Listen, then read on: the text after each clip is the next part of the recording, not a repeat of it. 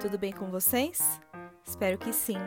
Eu sou Gisele Alexandre e você está ouvindo Manda Notícias, um projeto de jornalismo criado para o enfrentamento da Covid-19. No dia 24 de junho, o governador de São Paulo, João Dória, anunciou a retomada das aulas presenciais em todos os níveis de ensino das redes pública e particular, previsto para o dia 8 de setembro de 2020. Mas será que isso vai funcionar na prática? Muitas mães e pais, assim como eu, ficaram preocupadas com essa notícia, já que ninguém quer colocar os filhos em risco.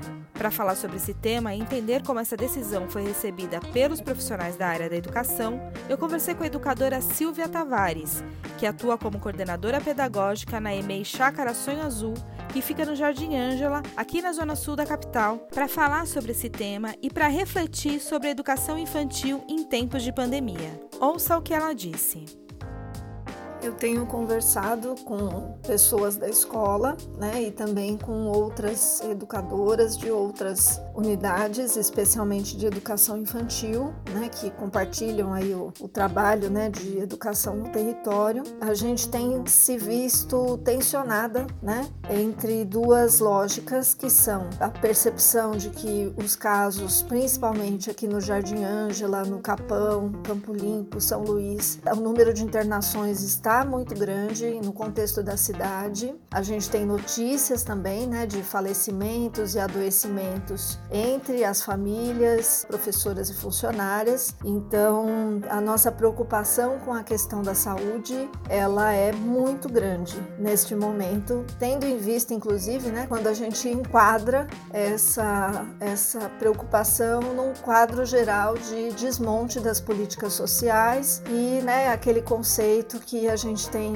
estudado um pouco, que é o da necropolítica, ou seja, estamos atuando com uma população cuja importância né, não é importância em relação à vida, né, a preocupação ética com essa população, infelizmente não tem sido a tônica dos governos atuais. Então a gente se vê é, espremido, na verdade, entre essa lógica e essa, essa percepção do grande risco que nós estamos correndo todos nós, moradores e atuantes aqui na periferia. Por outro lado, é, tendo consciência de que o fato das políticas de segurança não, não terem funcionado faz com que as crianças que nós atendemos é, possam estar, estejam, em vários casos a gente sabe que estão, em risco e aí, né, privadas de, é, de, um, de um atendimento através de tempos, espaços e materiais planejados, privados dessa socialização maior que se dá na escola.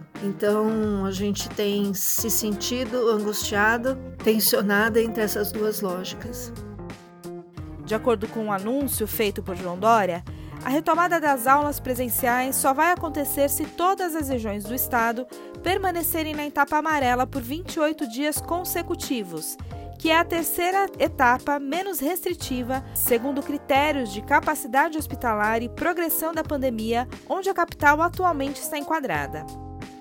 Em relação ao plano de retomada né, da, da, educação, uh, temos as questões né, de como uh, os, os, protocolos de saúde podem ser seguidos com a, a educação infantil, né? É, essa faixa etária ela tem características muito próprias, ela se manifesta por meio do corpo, as crianças não ficam sentadas cada uma numa carteira, é, elas estão em movimento constante, é, a interação e a troca é um pressuposto, é necessário a socialização o desenvolvimento das crianças, as manifestações de afeto, em alguns casos, a, a, né, a necessidade de apoio para a mobilidade. No caso de bebês, evidentemente, os bebês precisam de colo, precisam né, do contato com o rosto do adulto que cuida deles, eles estão desenvolvendo é o conhecimento das expressões faciais, então máscara não vai rolar com bebês, né? E isso está bem evidente aí nas conversas com as, as colegas da, educa, da educação da primeiríssima infância. Uma outra questão que diz respeito aí ao plano de retomada é a esses degraus, né, referentes ao atendimento. Então, foi proposto um máximo, num primeiro momento, de 35% de atendimento da demanda. Então, agora, né, nesse momento, estamos numa atividade frenética de escuta de opiniões, de assistirmos as, as lives, as, as formações sobre questões de saúde, porque é, o critério para atendimento desses 35% ainda não está definido. E também não, a gente não tem muita clareza de qual autonomia as escolas têm para é, pensar nesse critério. Isso gera bastante angústia. Um dos critérios que ouvimos né, é, seria um possível rodízio das crianças sendo atendidas menos vezes por semana, é, mas garantindo aí a permanência de no máximo 35%. O outro critério que ouvimos é o da equidade, ou seja, talvez as crianças com mais necessidade, que estão em mais risco né, de ficar em casa, venham para a escola. Mas aí fica aquela questão, quer dizer, a gente manterá a comunicação à distância para as demais, né? E não temos, nesse momento, pelo menos, clareza de qual o grau de autonomia que nós temos para definir esses planos. Em relação aos protocolos de higiene, temos uma, uma questão bem forte que é a diminuição das equipes de limpeza terceirizadas, né? que no caso da educação infantil e especialmente no projeto político-pedagógico de várias escolas, né? são também as, os funcionários, as funcionárias da limpeza, da cozinha, são também também considerados educadores, porque a gente tem tentado trabalhar com projetos integrados, né, em que a rotina das crianças é uma rotina pensada com é, esse, essa intenção de socializar, de educar, de comunicar cultura. Então, ao demitir ou colocar em aviso prévio as equipes terceirizadas de limpeza, cria-se uma fragilidade, tanto do ponto de vista do projeto político-pedagógico das escolas, quanto também dos processos aí de, né, de higiene, limpeza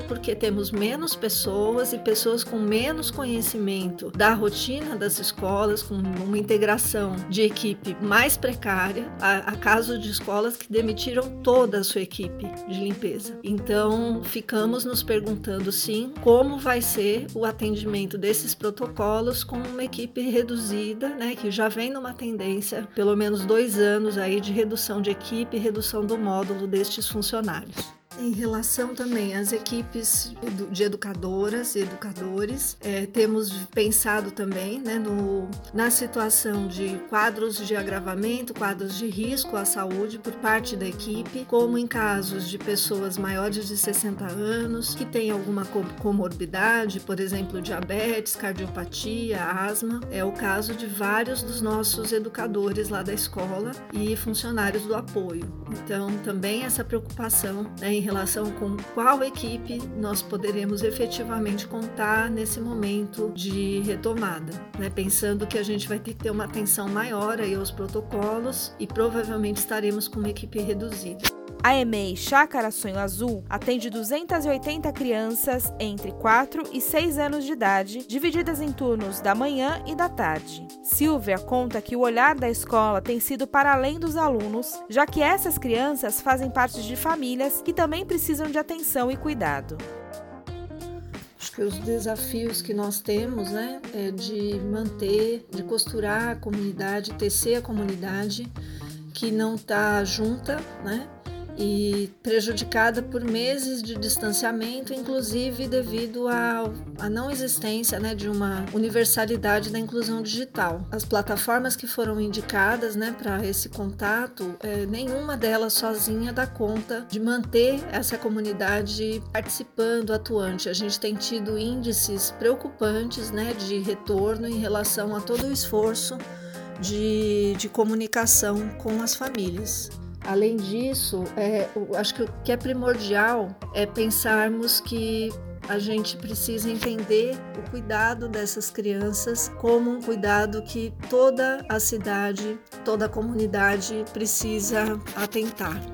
Então, é, uma dessas questões é a gente precisa cumprir o calendário letivo. Essa é uma questão que as políticas de educação ainda precisam nos responder e, na nossa opinião, o cumprimento do calendário letivo não tem sentido num contexto de pandemia global. Deveríamos estar mais preocupados com uh, o atendimento às demandas é, psíquicas, de segurança alimentar, de atendimento a necessidades básicas, ao direito das crianças é, e menos com calendário escolar, especialmente na educação infantil. Uma outra ideia né, que tem circulado, isso é muito vinda né, da, do, da conversa com uh, educadores e educadoras que têm essa preocupação com o cuidado comunitário. E aí eu nomeio a Shirley do Carmo, que é diretora do CEMEI Jardim Ângela, é a ideia de que efetivamente gostaríamos que houvesse uma política pública de segurança social para as mães, de forma que a gente pudesse garantir que as crianças pequenas tivessem o cuidado materno, o cuidado de um adulto responsável por elas que recebesse por este cuidado no momento em que a gente ainda não tem vacina. Então isso garantiria é, que as crianças não estivessem em risco e garantiria também a possibilidade de atender a políticas de assistência social, de saúde, até pela questão da, da fixidão, né, da fixidez da criança no, no seu, na sua casa, dela não estar na rua ou não estar na casa de outras pessoas é, e garantiria um, uma melhor assistência a todos os aspectos aí que envolveriam a, cuidado das crianças. Essa é uma ideia que tem pressa para acontecer, né? E a gente fica também tensionado entre essa esperança de que isso aconteça e ao mesmo tempo essa consciência de que uh, a descoordenação né, das políticas todas intersetoriais está nos colocando a nós educadores uma tarefa que talvez seja maior que os nossos ombros possam carregar e por isso chamar a comunidade para pensar junto. É importante dizer também que, é, frente a uma lentidão das políticas de segurança, os nossos territórios e as nossas escolas acabaram se mobilizando para tentar suprir aquilo que as políticas de governo não estavam garantindo. Então, cestas básicas, em alguns casos, apoio psicológico, é, atenção né, à, à, família, atenção às, às famílias, inclusive é, com estratégias de disponibilização de números de WhatsApp, é, ligações, né, que é levantamentos, enquetes feitas com as famílias sobre, inclusive, questões aí de desemprego, de segurança, cadastro e né, bem-estar das famílias. Eu vou ficando por aqui com esse episódio especial que teve o apoio da coordenadora pedagógica da EMEI Chácara Sonho Azul, falando sobre a educação infantil em tempos de pandemia.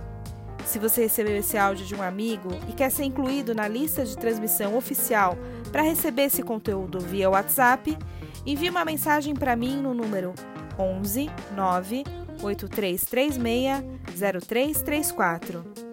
Você também encontra todos os episódios no Spotify, no aplicativo da Apple, na Rádio Mixtura e no Facebook. Beijo grande, fique em casa, vai passar.